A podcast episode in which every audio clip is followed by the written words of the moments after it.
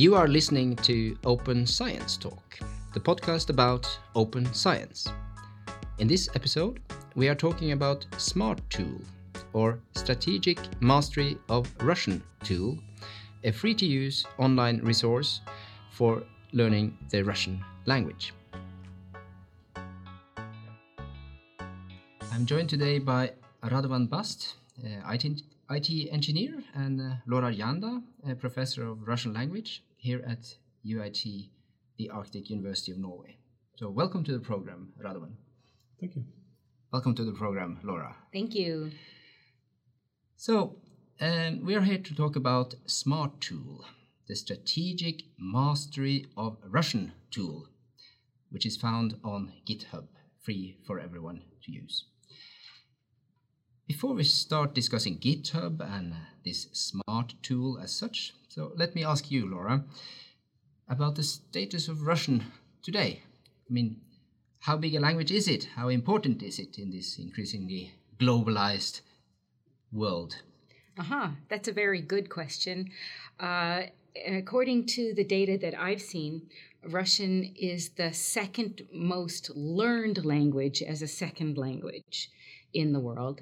And it's also the second most used language on the internet. So, and of course, I mean, Russia is a major power from the perspective of Norway. It's our biggest neighbor.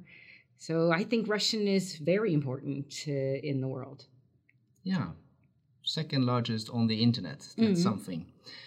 Um, so, teaching Russian as thoroughly and uh, as efficiently as possible is, of course, a huge task and an important one.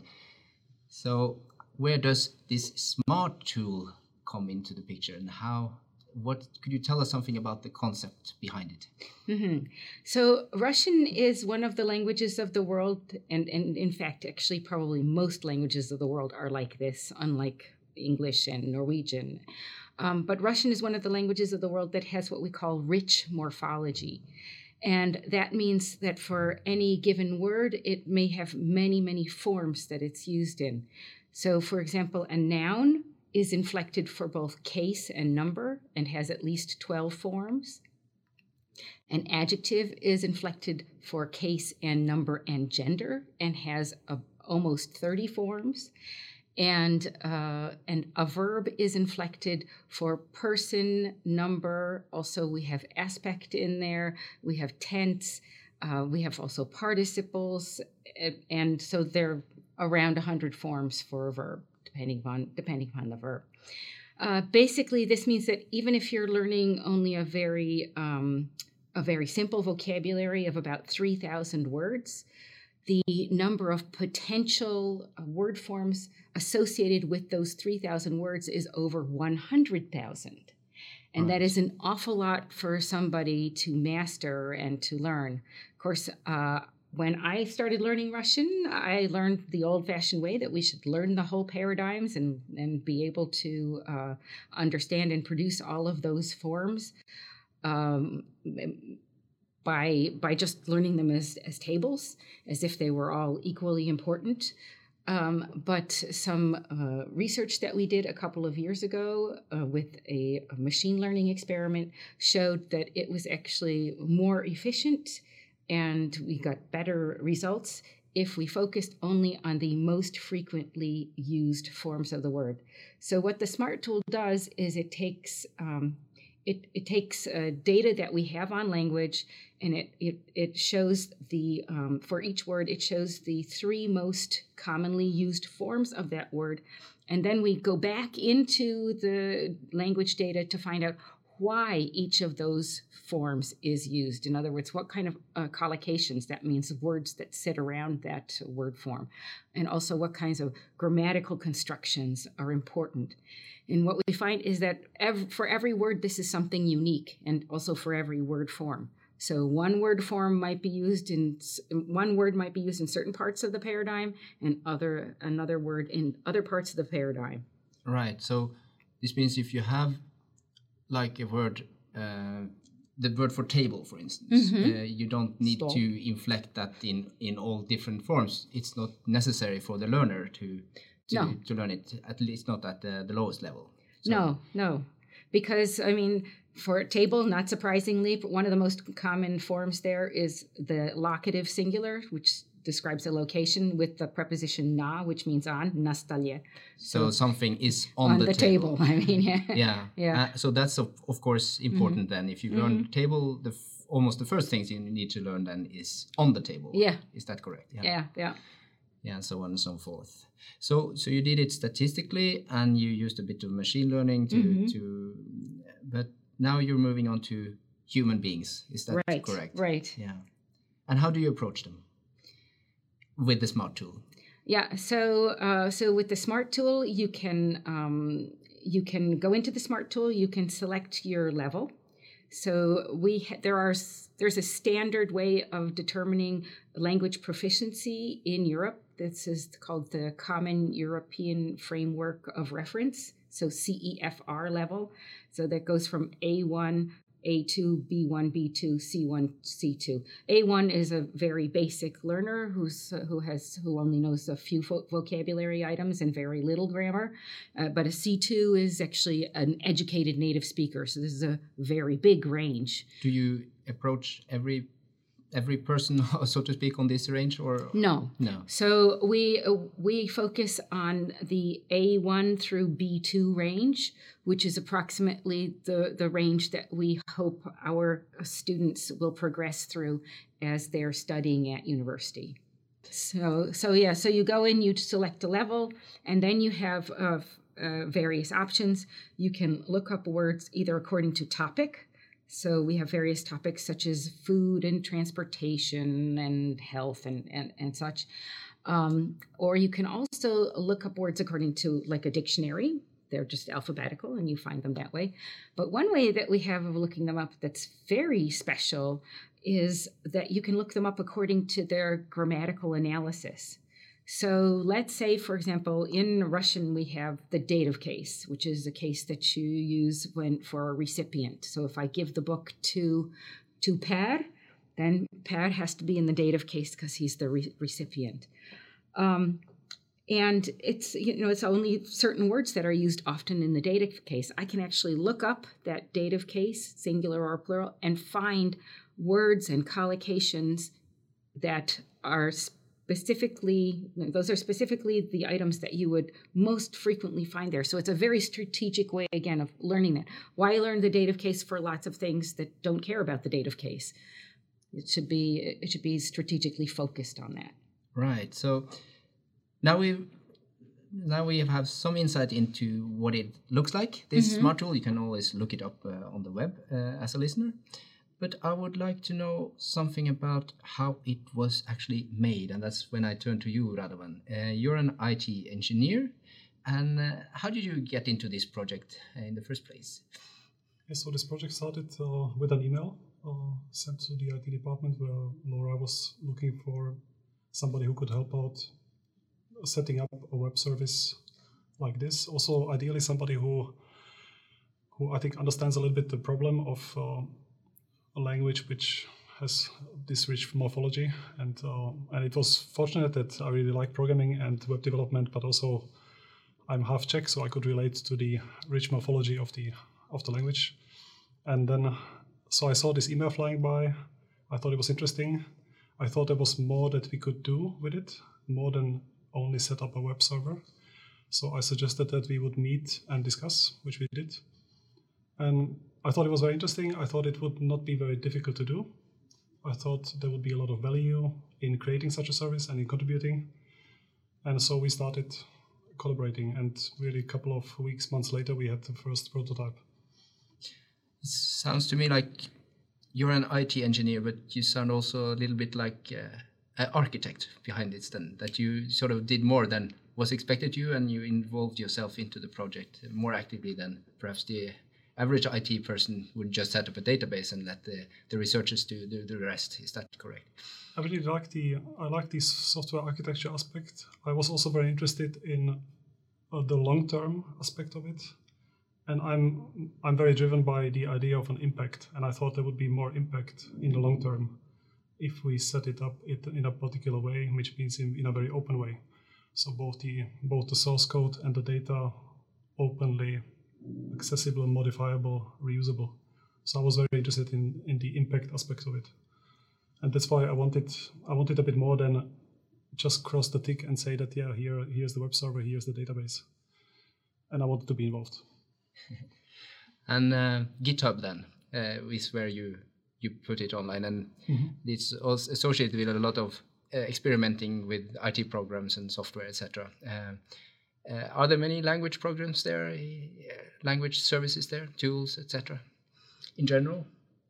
So I would say in general there it is it is one of the standard places to for collaborative code development. It's not the only place, but we chose GitHub because it is it is the most popular one, the, the one with the most visibility. So we, I think we wanted really also the visibility of the project and the code for future potential collaborators and contributors.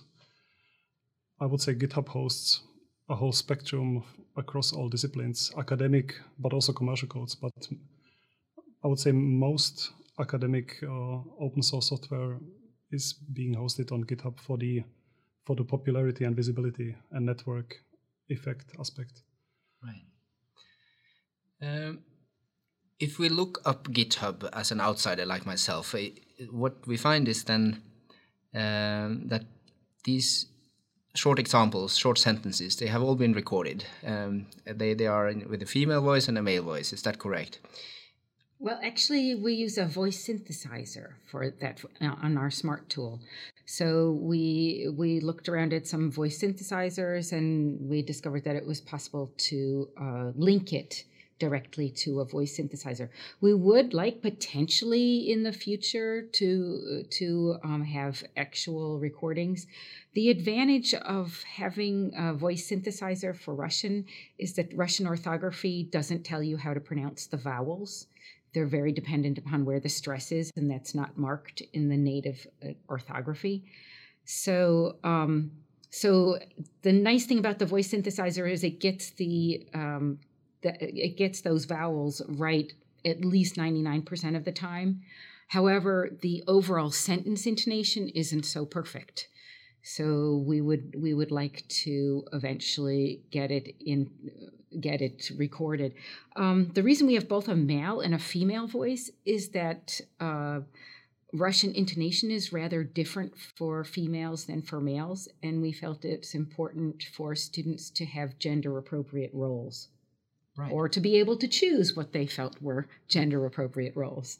Now I'm a little bit disappointed because I thought it was a living voice, but it's a it's a mm. synthesizer mm. then. No, for yeah. now it's a synthesizer. Yeah, yeah. Mm. yeah. Um, anyway, the um, the synthesizer uh, helps the the the learner uh, mm-hmm. to to acquire also the pronunciation, which is of course exactly uh, yeah at the heart of all language learning today. Um, how about this? You mentioned Radovan, um, this openness, uh, open source, open code. Um, but I guess potentially in things like this machine learning improved uh, automated translations also could be an output of this an impact of it um, could you envisage that uh, a commercial partner or a commercial uh, agency would just find it on github and scoop it and and then uh, develop it a little bit further and then uh, commercialize it okay so this is so we can also discuss about the choice of openness. Um, I think commercialization is possible. So the the open source license which we have chosen is not incompatible with uh, with commercial use, but we have we have chosen a license which makes sure that if somebody takes the takes the the tool and changes it, they have to share also the changes openly for us to be able to reuse them and for the community to be able to reuse them. So somebody can build a business out of it, but the but the license will make sure that the project will benefit. So the the changes will be further accessible to the community. And it was important for us to go for an open source, open data way because I mean, we are, I think, well, we are funded by the public. I think we should give back to the public. I think it, the results should not be only accessible to very few, but to the wide wide public. There are technical reasons. So the, the hosting is then easier, more lightweight, cheaper, but also we wanted to encourage uptake and modifications, contributions, and also if somebody wants to, uh, we wanted to make possible to identify maybe problems. So if there is a mistake, uh, somebody can now inspect the code, inspect the data, and and suggest changes and improvements. And this is then a very easy in an open source setting. If the if the if the code is closed and the data is closed, it's very hard to identify problems and and reuse it without reinventing the wheel. Um, what we're basically talking about here is an example of open education or mm -hmm. open language education, you could say, to be more specific. Um, is this something that you could use instead of going to classes, or is it a supplement to going to classes for a student? It's a supplement for going to classes. Uh, so this takes care of mostly your vocabulary and morphology acquisition.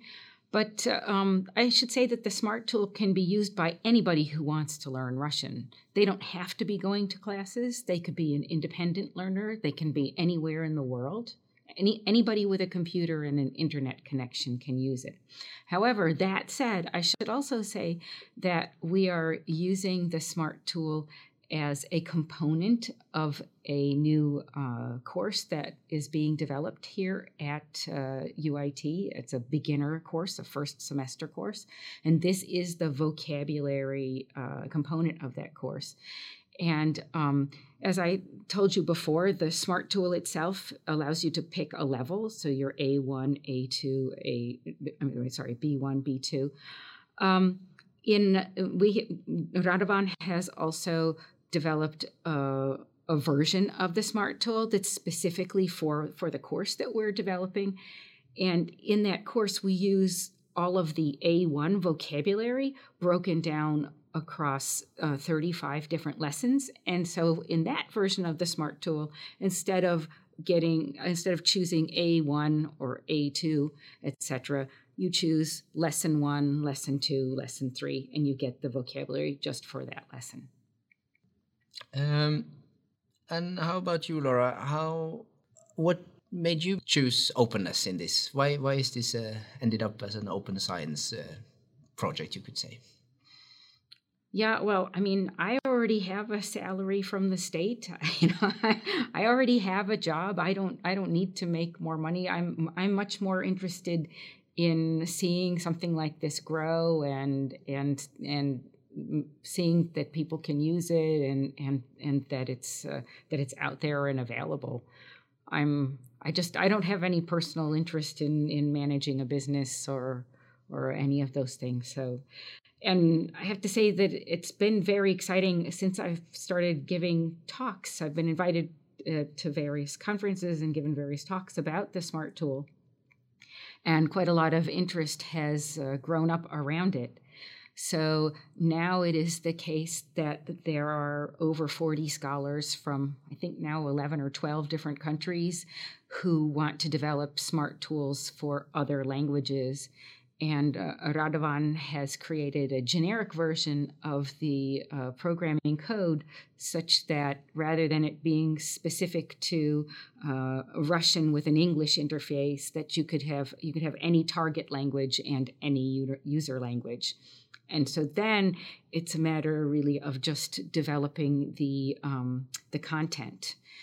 At present, we're looking into uh, making a, a, proposal to the uh, Cost Action. It's an uh, EU scheme for supporting uh, networks of scholars working on, in science and technology uh, so that uh, we could all work together and find the best solutions for these this myriad of smart tools. And at that point, now we have to sort of rename the smart tool because it can't be just strategic mastery of Russian. So I'm suggesting we call it strategic mastery in the acquisition of rich morphology tool. we'll see about the acronym. Acronym, how that yeah. look like. Yeah. So, is there anything you would like to add now towards the end of the podcast, uh, Radovan? Maybe I can just two more arguments uh, about uh, why open. Because it now uh, Laura mentioned that there are a couple of groups really getting excited about the tool, and the fact that it is open it's also for them a guarantee that they will not get locked out of their contributions because it's a it's a multi-month, multi-investment. And for for somebody uh, who is into programming, the openness can, for me, it makes it possible that I can actually show somebody my work. If it was closed, I would I would only tell that yeah, we worked on this and this project, but I couldn't really show it. Now I can really show it. This is what we did, so I can put it on a CV. How about you, Laura? Anything you would like to add? No, fine. thanks so much. Okay, thank you very much, both of you, for coming to the podcast. Thanks so much for having us. Okay, mm, thank you. This podcast is produced by the University Library at UiT, the Arctic University of Norway. Thanks for listening.